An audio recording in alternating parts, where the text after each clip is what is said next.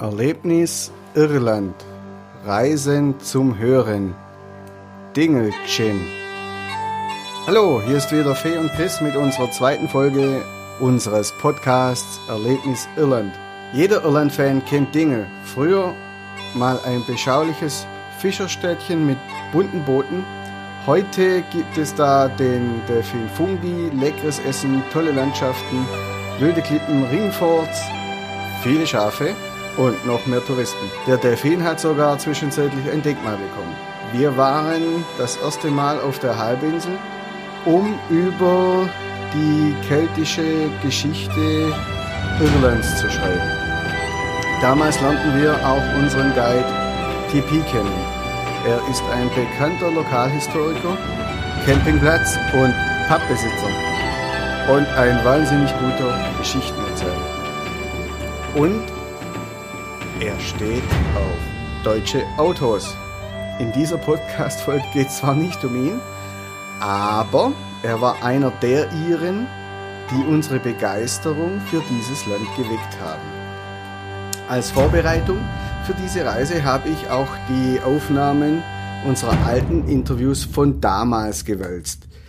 Die sind schon ein paar Jahre alt und ursprünglich nicht für einen Podcast gedacht, sondern sie waren eine Gedächtnisstütze für die Zeitungsberichte, die wir damals geschrieben haben. Aber ich denke, dass wir durchaus auch ein paar Podcast-Folgen daraus machen können, die wir euch dann auch noch bereitstellen werden. Zurück aber zu Dingelchen. Wie bei allen unseren Folgen steckt dahinter auch eine besondere Geschichte. Fee und ich gehören jetzt nicht gerade zu den Alkoholtrinkern und es ist noch gar nicht so lange her, da wussten wir noch gar nicht, was sich hinter dem Begriff Gin verbirgt. Aber das sollte sich vor zwei Jahren ändern. Also unser Freund TP hat uns ja entsprechend angefixt und für Irland und insbesondere für Dinge sensibilisiert. Deshalb stach uns bei unserem nächsten Besuch in Bantry im letzten Jahr etwas besonders ins Auge. Zunächst hielten wir das allerdings für einen Marketing-Gag.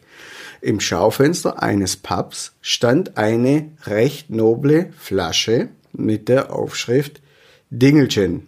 Ich glaube, es war sogar das Ma Murphys in Bantry. Das Ma Murphys zählt zu einem der ursprünglichsten und populärsten Pubs in Irland. Seit den 50ern unverändert, vorne Laden, hinten Bar. Wir hatten noch die Gelegenheit, uns mit Bill, dem Besitzer, zu unterhalten. Ein echtes irisches Urgestein. Für ihn gehört jeder seiner Pappbesucher zur Familie. Leider ist er dieses Jahr an Krebs gestorben. Aber es wird in dieser Serie einen eigenen Podcast über ihn und seinen Pub geben. Bis zu diesem Zeitpunkt war uns Dinge im Zusammenhang mit hochprozentigem oder mit Wacholderschnaps kein Begriff. Wir erfuhren allerdings, dass sich hinter dem Namen ein kleines, junges Start-up verbirgt, das sich der irischen Tradition der Herstellung irischen Whiskys verschrieben hat. Whiskys, Gin und Wodka. In Irland Wodka. Das machen sie mit vielen kreativen und spannenden Ideen. So schickt sich das junge Team an, den europäischen Markt zu erobern. Also zwischenzeitlich gibt's durchaus ziemliche Engpässe. Das mussten wir auch feststellen, als wir letztes Jahr eine Flasche Dingelchen mit nach Hause nehmen wollten. Das Ergebnis war, wir haben sie von Deutschland aus im Internet bestellt. Das Startup hat sich ausgerechnet am Randgebiet von Dingel angesiedelt, direkt an der R 559. Das ist die Straße, die auch zum Sleehead Drive führt. Und zwar in einem alten Sägewerk mit riesigem roten Müllrad. Ein innovatives Unternehmen als Kontrastprogramm zu Tourismus und tonnenweise alten Steinen mit Geschichte. Das war Grund genug, der Dingeldistillerie unsere zweite Podcast-Folge zu widmen. Und nein, das ist keine Werbung und auch keine Produktplatzierung. Wir bekommen dafür auch nichts. In dieser Folge interviewt Fee Distiller Michael Walsh mit noch nicht ganz 30 Jahren einer der jüngsten Chefdistiller, den es weltweit überhaupt gibt. My name is Michael Walsh. I'm the head distiller here in the Dingle Whiskey Distillery. Um, so we've been producing um, producing uh, artisan whiskey, gin, and vodka for just over five years now, um, and I've been fortunate enough to be here from the very beginning. Um, I started off uh, in production, um, and just a couple of years ago now, I was fortunate enough to uh, take up the mantle as head distiller here. Um, at the time, and still one of the youngest um, head distillers in the world. So I'm very fortunate for the opportunity I've been given here. Um, so yeah. How did you come uh, to produce uh, gin or vodka here in the heart of Kerry? Um, well, there was a lot, there was quite a large degree of planning went in and thought went into the, the distillery here. Um, about eight to ten years worth of planning and thought process before we actually came to setting up the distillery in 2012. A lot of the reasoning um, behind setting up a distillery was the fact that Irish whiskey sales then and still to this day are the fastest growing spirit category in the world. Um, so for the last 15 or, or so years, Irish whiskey sales have been growing by over 20% year on year. Um, but up until we got involved, there was being, it was all being produced by just three distilleries. Now, at one, sta- at one time in Ireland's history, we would have had over 2,000 distilleries on the island, um, but, but, due to various economic reasons, um, the turn of the last century, there was um, complete and utter collapse of the Irish whiskey industry uh, due to independence from Britain and an economic war and US prohibition. Most distilleries shut down in the country, and for over 100 years, there hadn't, there wasn't a new one to open up until we arrived. Um, so we've we've started here just over five years ago, um, producing. Uh, we're by far the smallest distillery producing whiskey here in the country, um, and with probably a slightly different ethos to mo- some of the more mass-produced whiskies that are happening in the other distillery. We wanted to come and really get back to that, um, the quality of distillate that Ireland was once famed for, um, as far as whiskey production was concerned. Um, and with that, we built a team, and I probably would say this, a team of very talented distillers, um, capable of producing a very good whiskey, but also um, a very good gin and vodka. So we decided to, to do that also. Um, so when we set up the distillery, um, we we're the only ones on the island. At that time, there was no other vodka distillery. I suppose Ireland wouldn't necessarily be famed um, for vodka, but we decided to, to set up a vodka distillery and a gin. Um, it's a lot smaller in scale compared to our whiskey side of our things. Um, we, we have a lot smaller distillation equipment because I suppose at the time although there was there was massive growth in the in the whiskey sector here in Ireland and domestic or internationally um, as well for Irish whiskey, we didn't envisage or the growth that, that was going to happen, particularly with the gin. Um, in, and in the, but in the last five years, gin sales have been absolutely crazy.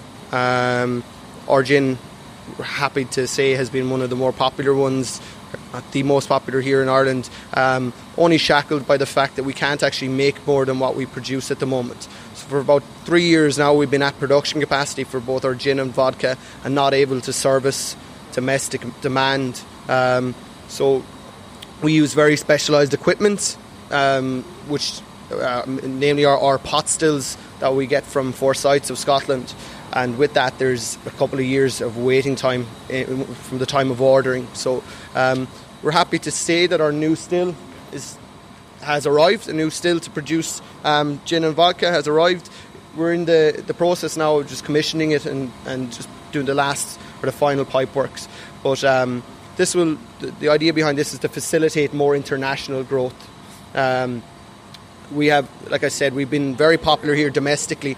Because of the domestic success, there hasn't been much gin left over that we can we can export. Uh, so we have routes to market in, in Germany and North America, right right throughout Europe, um, and as far away as Australia and New Zealand. But um, although there's distributors and, and, potential customers crying out for the products internationally or for our products, we just don't have enough. Um, so in the next couple of weeks now when we get this new still up and running um, we'll hopefully will be able to return um, in greater volumes to those international markets as well what makes Irish uh, whiskey different to Scottish whiskey? Um, well, I suppose there's no, there's nothing to stop. There's traditional or there's stereotypical Irish whiskies, or there's certain traits that most Irish distilleries would have that would be different to what Scottish distilleries would have. Um, namely, that there's far less of a tendency to use peat here in Ireland um, compared to Scotland. As well as that, Irish whiskey tends to be triple distilled, whereas um, Scotch whiskey tends to be double distilled. They would be your most obvious differences, but there's nothing to stop an Irish distiller from double distilling, and equally, there's nothing stopping uh, a Scottish distiller from triple distillation. Um, I suppose traditional, it's open to debate, but traditional Irish whiskey 100 years ago would have been famed for being a thick, viscous, like uh, real full bodied uh, whiskey. Um, but that traditional style um, was almost completely lost. Irish whiskey, there's a traditional style of Irish whiskey referred to as pot still. Um, it was it was it was notably very thick, um, viscous, sweet and spicy whiskey, um, famed for how much flavour was was packed into it. Um, but and at one stage in the history, that made up over 90% of world's whiskey sales. But uh, just over 100 years ago now, there was a collapse, like I said, in the industry, and, and the industry collapsed to, to a stage where in the 1970s it was made up less than 1% of the, the world whiskey market. So at that time, there was a, a conscious decision made we're going to have to do something to address this, and so uh, Irish whiskey uh, tried to re-emerge as this triple distilled, smooth, mellow alternative to Irish or to Scottish whiskey. Um, uh, many of the complaints, I suppose, about uh, Scotch is that sometimes it can be a bit overpowering or overwhelming um, for people. Um, so Irish whiskey offered an alternative in the form of more mellow. Um, smooth, easy drinking um, triple distillation, this kind of an idea. So that's what many people would think of Irish whiskey in the more recent times. But we here in Dingle, we take we don't make an awful lot of whiskey, but we want to try and pack. We want to get back into that Irish traditional style, really packing in as much flavour into the glass as possible. Uh, we don't want to just be this another. Oh, you barely this idea of that it's so easy to drink you'd forget your we want the, the, the, customer to be captivated by their glass or, and, the, and its contents. Not just this something so easy you wouldn't even know you're drinking it. We want to try and pack in a lot more flavour, get back to that old, those sweet and spicy notes that Irish whiskey would have been uh, noted for uh, at one time. And there's many other distilleries coming in with that ethos as well. Um, and hopefully, well, I've great as an Irish whiskey fan, uh, I'm very optimistic that there will be a lot of very interesting um, uh, uh, whiskies produced um, by this new wave of distilleries that are opening up. Um, but we're very proud.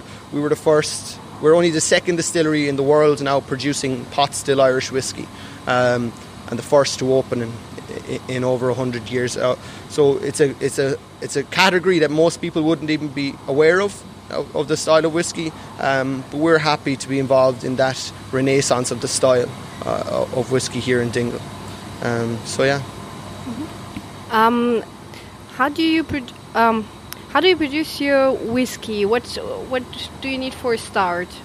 Well, uh, to produce to produce single malt whiskey, we produce two styles of whiskey here in Dingle.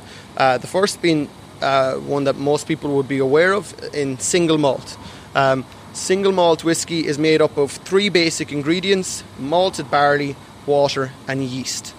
Um, the first guys to distill whiskey here on the island, to produce any alcohol, you need a sugar source. Unfortunately, um, when the Irish Irish monks would have learned how to distill or produce alcohol in Europe out of grape, a very ample sugar source.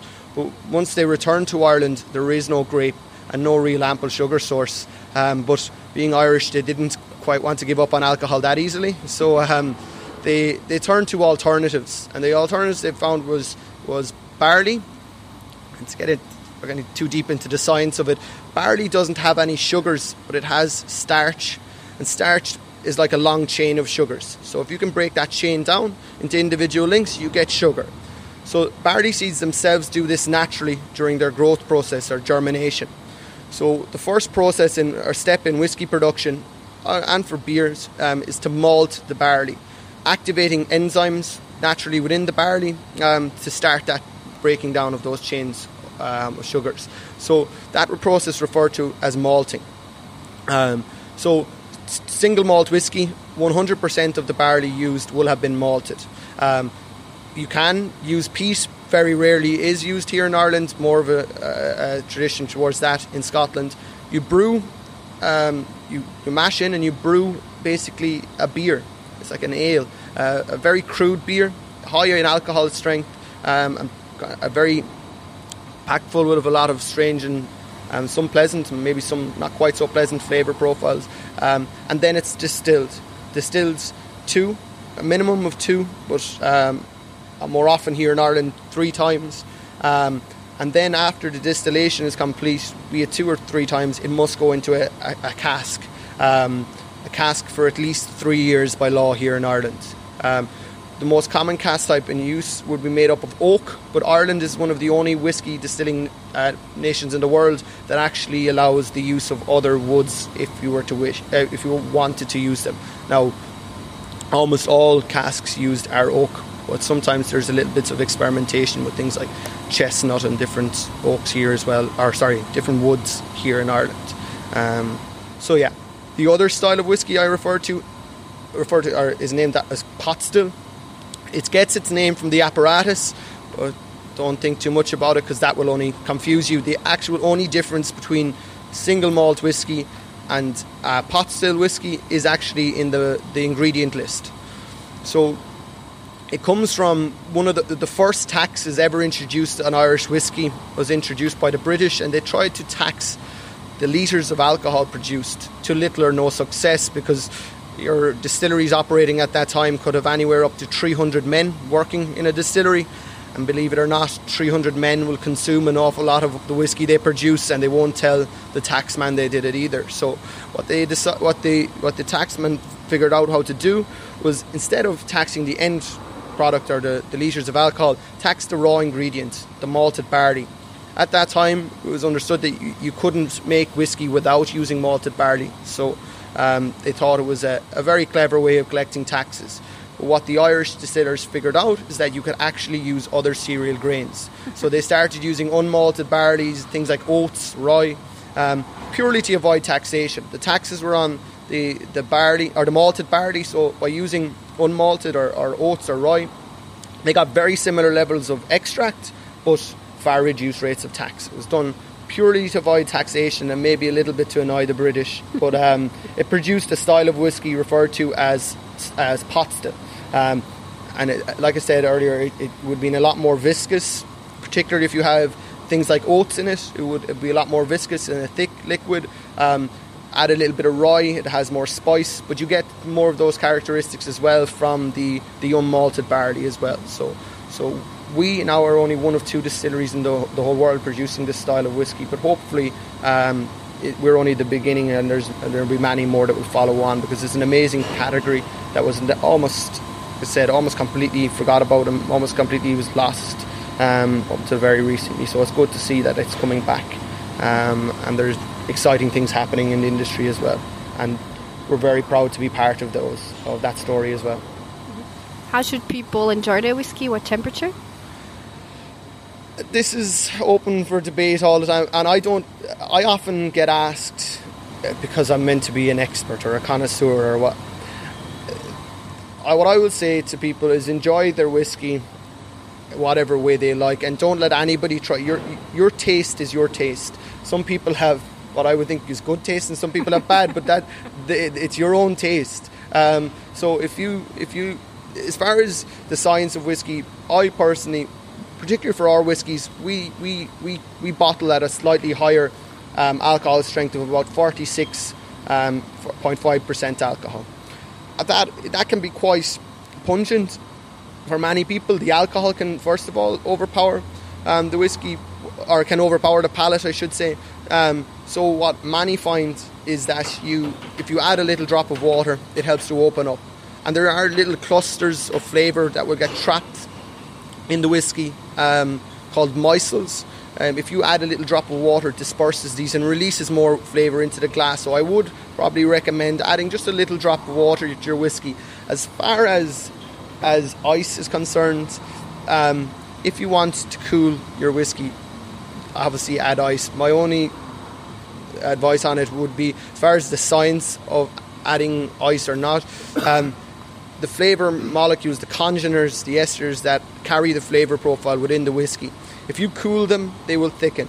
And when they thicken, they're more difficult for your palate to process. So, what people can find, and I would find myself, is that if you add a little bit of ice to the whiskey, it can actually trap some of the flavour profile. So, recommendations would be to, to have the whiskey at room temperature or even slightly warmer, particularly here in Ireland. Room temperature can be quite cold often, but um, room temperature and maybe add a little drop of water um, if you wish. But again, it's down to everyone. If how you enjoy your whiskey is your business. So if you, I don't mind, and I won't, um, I won't get too offended um, what you do with it. I might get a little offended if you add ginger ale or something, but water or ice is, is okay. It's okay. Um, so yeah. Okay, back to gin. yeah. um, uh, person we talked to um, said we should drink it with grapefruit. Yeah, yeah, that's. Uh, I agree with that actually. Um, uh, and from a company point of view, I, I probably meant to say no, drink it with orange. But our recommend the dis- the distillery's recommended garnish is meant to be orange. It's one of our um, it's one of our um, ingredients that we use in, in the actual gin recipe. Um, but I actually find that something like grapefruit or even lime that has a little bit more bitterness actually cuts through the gin quite well and adds an extra dimension. So I uh, prefer grapefruit, but each to their own again. Um, like I said, the distilleries, um, we had a vote. Not everything that happens in the distillery um, is decided by democracy. Um, uh, it's a bit of a dictatorship here sometimes. But one of the things I, I, I, um, I was overruled on was adding orange instead of grapefruit. But I was happy. I'll take that loss. Um, there's many other things that I get my way with. So, um, yeah. Um, grapefruit, but each again, each their own. If you like it, some people, some people like the sweet, a little bit more sweetness that comes from the orange, or some people like it even sweeter again. I know there's some people add uh, uh, strawberries, um, mint leaves to it, um, but I prefer more citrus things like grapefruit myself. Okay. Can we take a look at the uh, process inside? Yeah, yeah. Okay, Just be great. careful of the noise. Yeah. So, wir sind jetzt hier gerade im Herzen der Distille. Schöne Kupferkessel leuchten uns an. Es ist sehr warm. Oben gibt es eine Bar.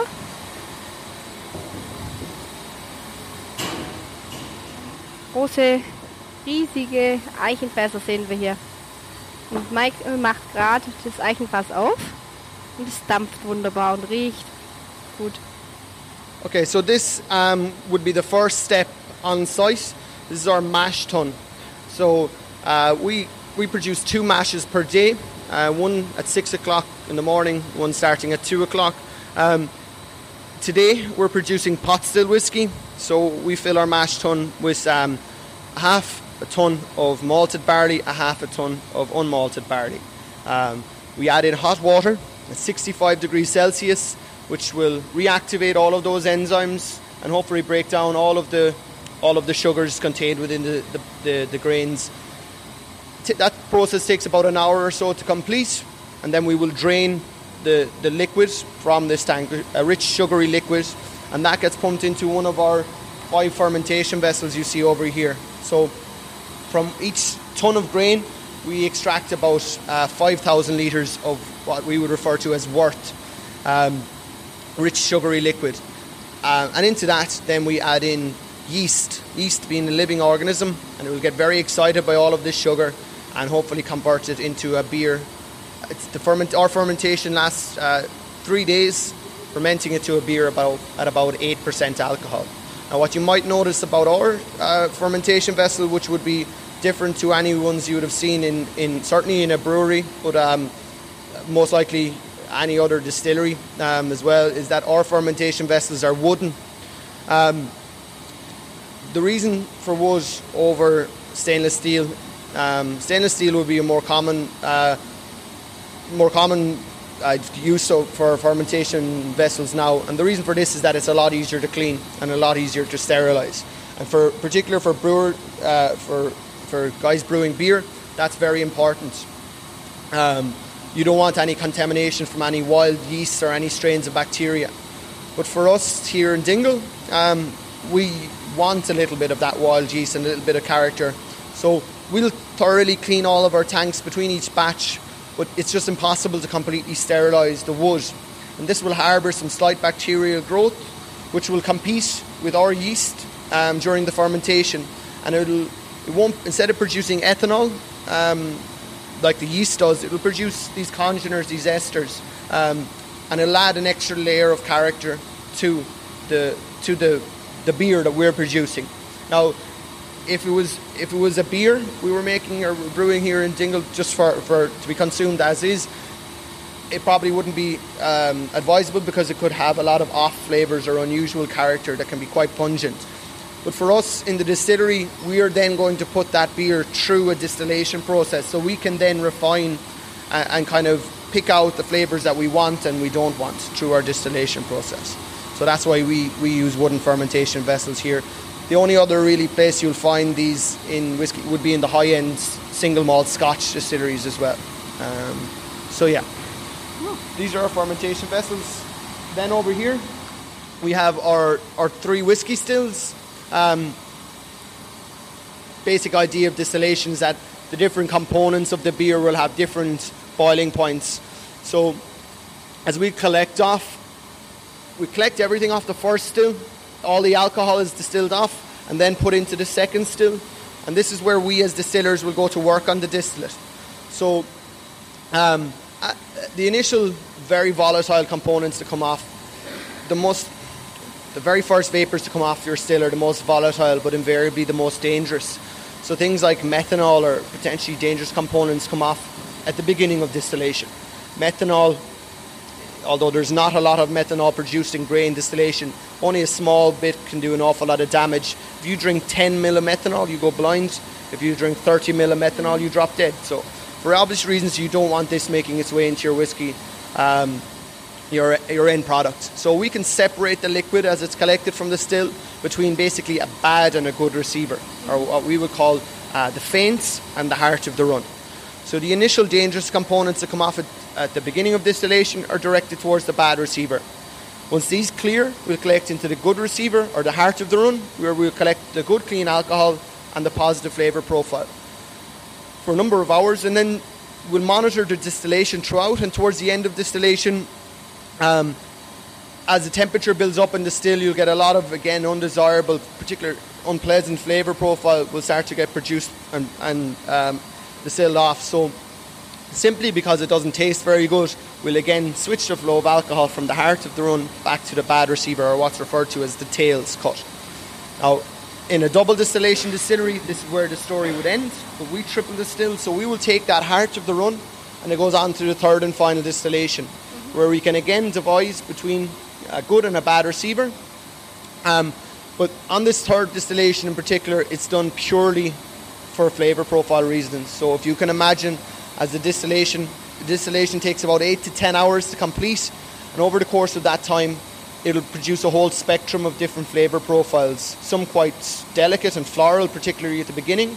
Some rich, sweet flavour profiles, some more cereal note, right down to kind of a waxy, rubbery character at the very end. So, depending on where you make your cuts, you can influence the flavour profile of the distillate you end up collecting. So, we here in Dingle have a rich, sweet um, distillate with a little bit of spice to it. Um, only a subtle bit of spice, but a largely rich, sweet distillate. Um, but if that's because that's those are the, the cuts I have I've set out here for, for us, and that's the style of distillate we're trying to produce. But if there was a different head distiller uh, in charge, they might have a different ethos, or and he or, or indeed she might choose to collect a more floral character or more cereal notes. So um, this is why, although there's only three basic ingredients used in single malt whiskey production, um, and, and four, I suppose, in, in single pot still, you can have a massive variance in the in the in the, diff, the different distillates produced by different distilleries. Uh, so, and this is largely down to the different cutting points um, that take place at your stills. All of these cuts mean that we start off with 5,000 litres of, of beer. We end up collecting just 500 litres of whiskey spirit from each from each batch. Now it's at higher concentration of alcohol, obviously, but um, yeah, only a very small proportion of what goes into the stills is of a high enough quality to make its way out of the third and final distillation.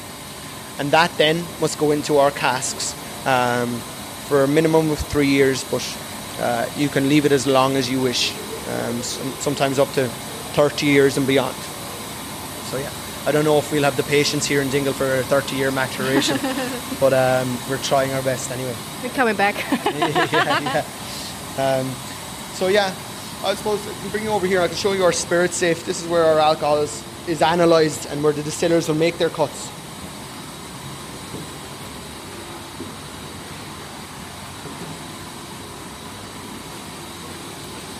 Ein Messing-Schächtelchen, in dem dann doch einige Flüssigkeiten vorhanden sind. Yeah, so this this is what's called a spirit safe. This is basically a means of analysing our distillate where we can we can we can test the alcohol. If you can see here, this is the collection point from our first still. It's quite a, a robust uh, uh, and um, you can see it's really it's gushing out of the still. Um, this is our most basic, our most crude of our distillations. Everything collected off the first still goes into one receiver.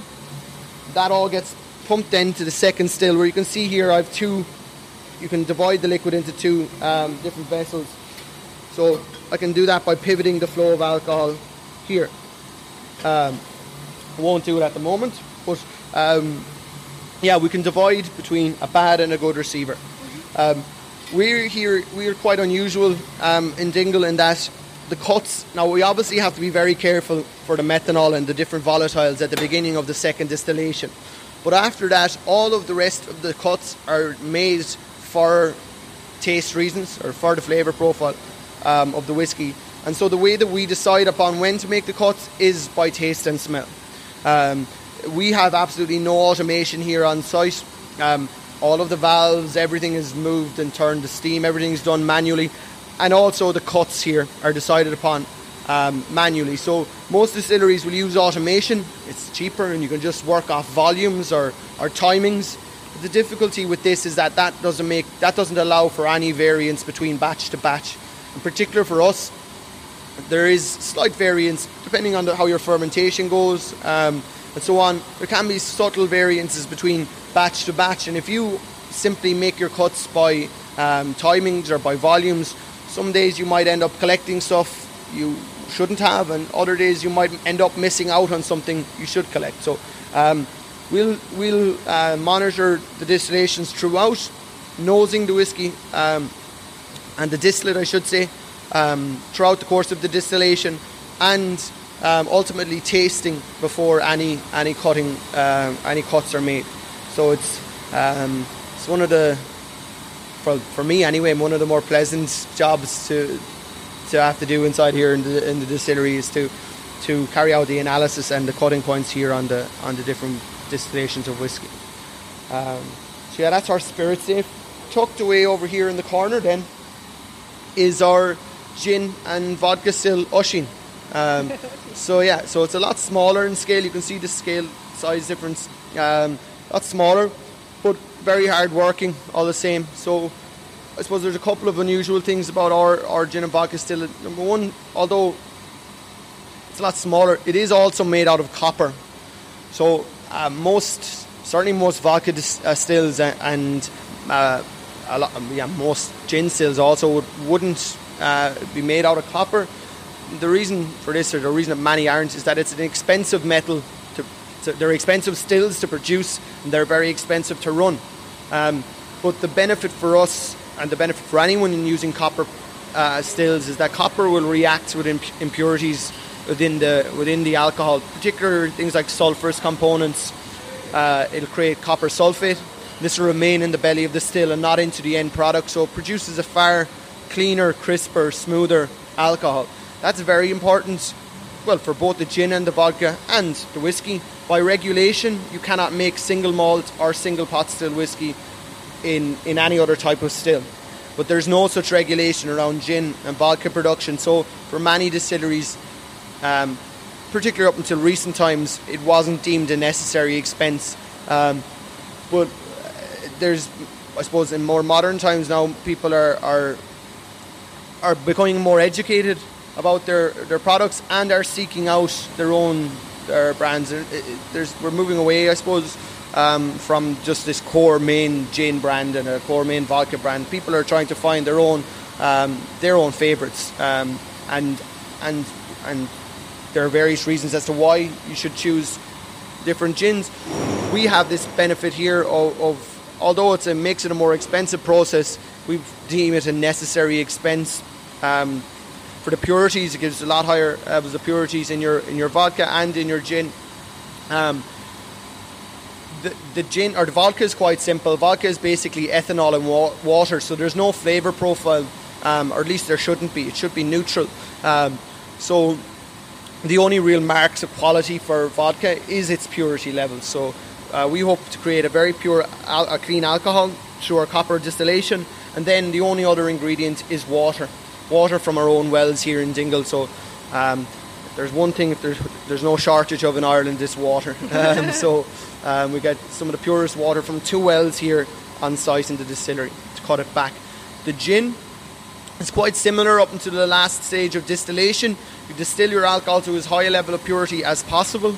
And then in the final distillation, you add in a number of different flavour profiles. The main one happen to, uh, for gin has to be uh, derived from juniper berries, but beyond juniper, you can use whatever other botanicals you wish.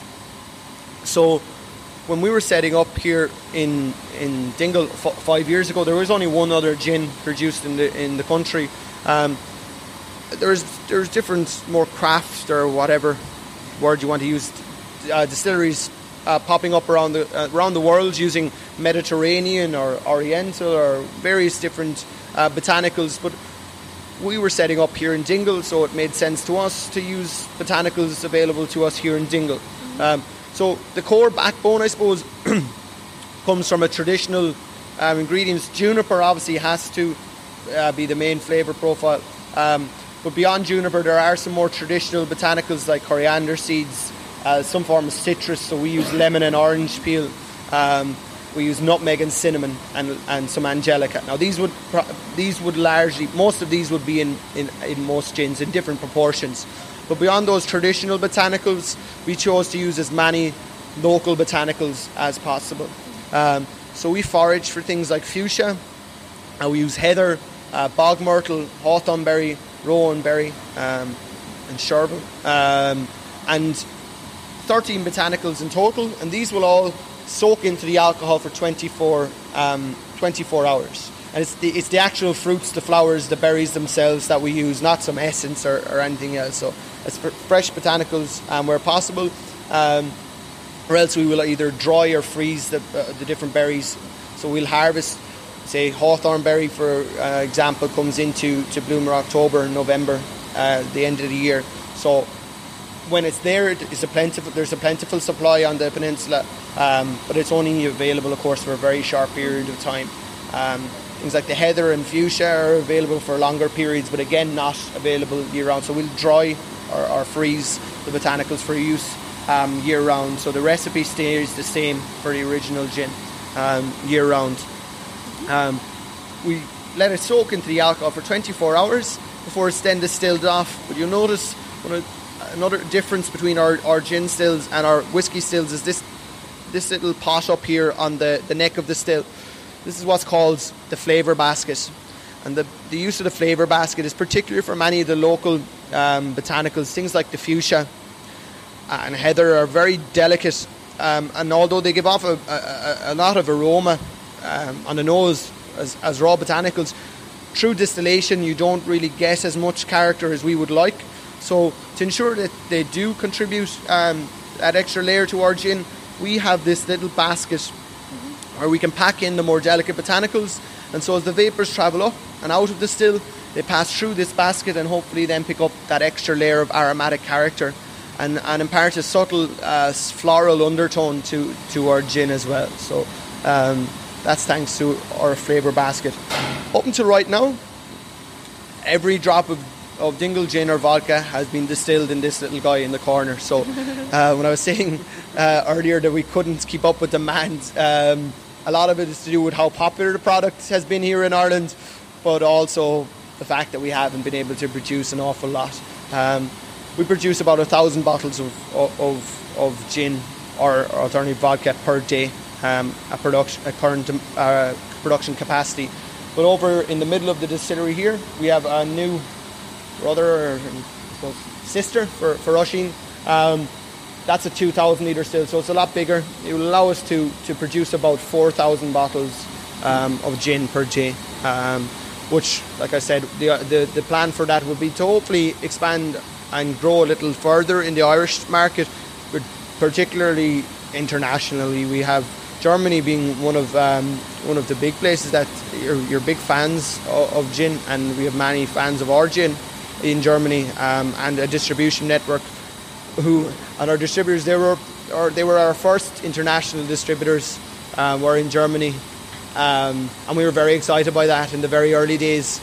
We set up this international market, and as soon as we did, um, sales just went crazy here domestically, and we couldn't fulfill any of our promises we've made. So we've been drip feeding little bits of, of gin to Germany and other international markets. Um, but we will hopefully be able to send a lot more over uh, your way in the near future, um, thanks to this this new still here.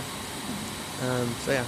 Yeah, I've got a fun fact for that. Last year we went uh, also to Bantry Bay, right. and then uh, we met the person that recommended Dingle Gin to us, right. and we looked for uh, a flask of, of Dingle Gin, and uh, we saw one in a bar uh, in uh, Ross Rosslare, Rosslare. And uh, we wanted to buy it, and they said, "Oh, we can't sell it to you. It's it's uh, it's the only dingle gin we have. we, we don't sell it. Yeah. only if you want to drink it now." yeah. So okay, we have to go to the ferry then. yeah, that's uh, that's been one of the. I suppose that's been one of the difficulties with the success. Success is great, but um, the reason we, we chose to to really focus on domestic market is that uh, we wanted to keep the, the domestic market as strong as possible. It has been a difficulty that we do very often sell out, even here in Ireland, particularly in the summer months. Um, many bars struggle to keep bottles on the shelves. Um, it has meant that some ask um, a very high price point, and you can't blame them. Um, people are happy to pay a higher price point to, to get it. Um, but we didn't want to, as a distillery, we didn't want to to increase our prices. We ask, we, we've been asking a fair price we feel for our gin, um, and we didn't want to get to ahead of ourselves and start a- asking big high price points um, for the gin. We wanted to keep the market as strong as possible. And one of the difficulties when you sell out in a bar is that the bar the bar owner can become quite frustrated. And every day they'll have a new gin salesman or whoever in offering an alternative. If you can't keep Dingle on the shelf, we'll we'll give you all the the X gin or Y gin, whatever. Um, so we wanted to try and avoid that as much as possible. So that's why we, we focused on on on keeping it on the shelves as much as we could here domestically um, before uh, before growing our, our international markets. Mm-hmm. So, yeah. Okay. Um, so yeah, I suppose the last step the last step as far as production is concerned. Um, takes place in our oak casks. So you can see a couple over here. Um, we we use for, for Irish whiskey um, and for other whiskey styles. I suppose the, the, how oak casks came into use in the first stage was purely because there was no alternatives. A thousand years ago, there was no real glass or plastic or anything, so um, monks had to store it in something, and they chose oak Oak is a strong, durable wood, relatively impervious to, to liquid, so it'll hold your whiskey and survive transport quite well. Um, but what we've found in the last couple of hundred years is that actually the oak will have a big impact on the whiskey if you leave it in there for longer than just transport um, time. So number one, it changes the colour, obviously, of the whiskey. Um, but secondly, it will change the flavour profile. Now, what we've found is that if you, in Ireland and in Scotland, if you use, if you were to use a brand new oak cask, the oak itself is too dominant, particularly in its first 18 months of use, as far as spirit production is concerned. The oak contributes an awful lot of tannins and colour and different flavour components to the whiskey. So much so that it would actually really overpower your whiskey spirit. And so I can talk about all of the rich, sweet distillate that we produce here in Dingle, or it might be a more floral distillate produced, but it wouldn't matter. It would all end up largely tasting of the oak. So what we do in Ireland and in Scotland is we use casks that have been used at least once before. The most um, common cask type in use eh, in Ireland and Scotland would be bourbon. The benefit to using bourbon is that the bourbon producer tends to mature their whiskey in well has to mature the whiskey in a brand new oak cask each time, um, American oak cask, and then once they use it, they cannot reuse it again. So that's where we as Irish or Scotch whiskey distillers will step in. Then we buy those casks. During its maturation, the bourbon will have leach back the overpowering character from the oak, and then it will leave a more balanced, conducive environment for us as Irish or Scotch whisky producers. The, the oak will still have a lot to contribute, um, but not enough to overpower the whisky. Now, the most common cask type in use in Ireland and Scotland for over 90, 95% of whisky produced here would be uh, would be matured in a bourbon cask. Now, there are various reasons as to why bourbon is the most common use, but the reality as to why bourbon is so prevalent is that it's by far the cheapest. A bourbon cask um, costs less than 100 euros, depending on your source, um, for the bourbon casks. Your alternatives are to use things like particular fortified wines like sherry, port, or Madeira, but the possibilities are endless. But the difficulty with these casks is they can, depending on the quality of the cask, you can be spending anywhere up to a thousand euros and, and beyond in some cases for your cask. So for your your accounts departments uh, are often can't understand the logic of using anything other than than bourbon casks. Now, bourbon is and does wonderful things to, to Irish whiskey, and we do use um, bourbon casks. We get our bourbon from uh, Basil Hayden, uh, producing a bourbon with high, a high rye content, so um, it adds that extra little bit of spice to our whiskey. They're slightly more expensive, but it's a, the quality of the casks are, are, are very good. But where the industry norms would be about 90 or 95%, we would only use about 30% of our casks would be bourbon. Um, our most common cask type would be would be sherry, but even within the sherry category, we would use over six. We use six different types of sherry cask. Some quite sweet, um, like uh, Pedro Pedro Ximénez, um, or some quite savoury and nutty, like Amontillado. They're quite dry. Um, and depending, obviously, like sherry is a very different product to Irish whiskey. So, as the sherry does the same job as the bourbon. It can strip back a lot of the overpowering character, but will also impart strange and unusual character of its own. Um, so it'll add an extra layer of complexity. Um, and for us, when we were setting up here, particular for for me, um, I was a, first and foremost an Irish whiskey fan, um, and my only gripe with the with the industry at that time um, was there was some fantastic distillates being produced, but it only went into bourbon and maybe a little bit of Oloroso sherry, um, and and then all of the whiskey releases were more or less the same thing, just in different ratios of sherry and bourbon, and and I was curious as to what would it be like in a port cask, what would it be like in a Madeira. So we use sherry, ports Madeira. We use some uh, Caribbean rum casks. We use various French uh, red wine casks. We use some uh, champagne. We use we use over 20 different cask types here in Dingle, and all of these different cask types will then impart a different influence onto to the whiskey over the course of the maturation. Um, it it will do a couple of different things. It will add all of these extra layers of complexity, and, and it will satisfy well, maybe not satisfy, but it'll go a, a long way to satisfy my curiosity as to what pot still Irish whiskey would be like in these various cask types. The difficulty for us as a distillery is that we produce uh, about four casks of whiskey per day. And so when you use over 20 different cask types, we have a massive variety, but not a whole lot of any one style of whiskey. So when it comes to releasing, we're slightly different to, than what most people would, or well, how pretty much everyone else does it. So if you think of a distillery like a Midleton, you think of uh, Midleton produce their main brand would be Jameson, or if you think of Bushmills have their Bushmills brand, and and a couple of different variances on that. But the Dingle Distillery, we will have we have we are going to have to release in batches. So um, in 2000 and uh, was it 2016 we released our first whiskey. Um, it, batch one was matured in bourbon casks. Um, batch two was matured in sherry, Oloroso, Pedro Ximénez, and a little bit of bourbon. And our third release that's coming up will have been matured in port casks. It's like wine. It's like wine in Germany. Yeah, so you'll have your different vintages kind of a.